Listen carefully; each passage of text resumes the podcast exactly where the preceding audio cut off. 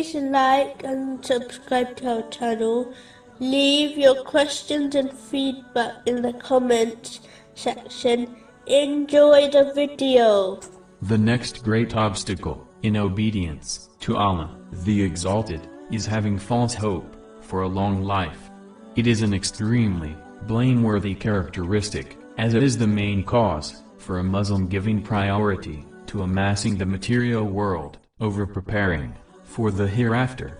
One only needs to assess their average 24-hour day and see how much time they dedicate to the material world and how much time they dedicate to the hereafter in order to realize this truth. In fact, having false hope of a long life is one of the most strongest weapon the devil uses in order to misguide people. When a person believes they will live long, they adopt the mentality, thereby saying to themselves, day after day, that they will prepare for the hereafter, tomorrow, as there is plenty of time left to do so. In most cases, this tomorrow never comes, and a person passes away without adequately preparing for the hereafter. In addition, false hope of a long life causes one to delay sincere repentance and changing one's character for the better, as they believe they have much time left to do this. It encourages a person to hoard the things of this material world, such as wealth, as it convinces them they will need these things in their long life on earth. The devil scares people into thinking that they must hoard wealth for their old age, as they may find no one to support them when they become physically weaker, and therefore, can no longer work for themselves. They forget that the same way Allah, the Exalted, took care of their provisions when they were younger, He will provide for them in old age too.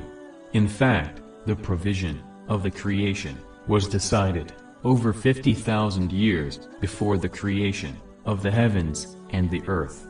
This is confirmed in a narration found in Sahih Muslim, number 6748.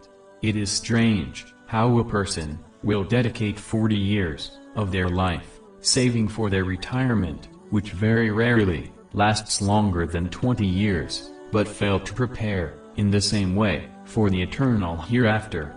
Islam does not teach Muslims to not prepare anything for the world. There is no harm in saving for the near future, as long as priority is given to the hereafter. Even though, people admit, they may die, at any time, yet, some behave, as if they will live forever, in this world. To the point, that if they were given, a promise of eternal life, on earth, they would not be able, to strive more, to accumulate, the material world, due to the restrictions, of the day, and night. How many people, have passed away, earlier than expected, yet, how many learn a lesson from this and change their behavior? In reality, one of the greatest pains a person will feel at the time of death, or any other stage of the hereafter, is regret for delaying their preparation for the hereafter. Chapter 63, verses 10 and 11. And spend in the way of Allah from what we have provided you before death approaches one of you, and he says, My Lord, if only you would delay me for a brief term, so I would give charity and be among the righteous. But never will Allah delay a soul when its time has come.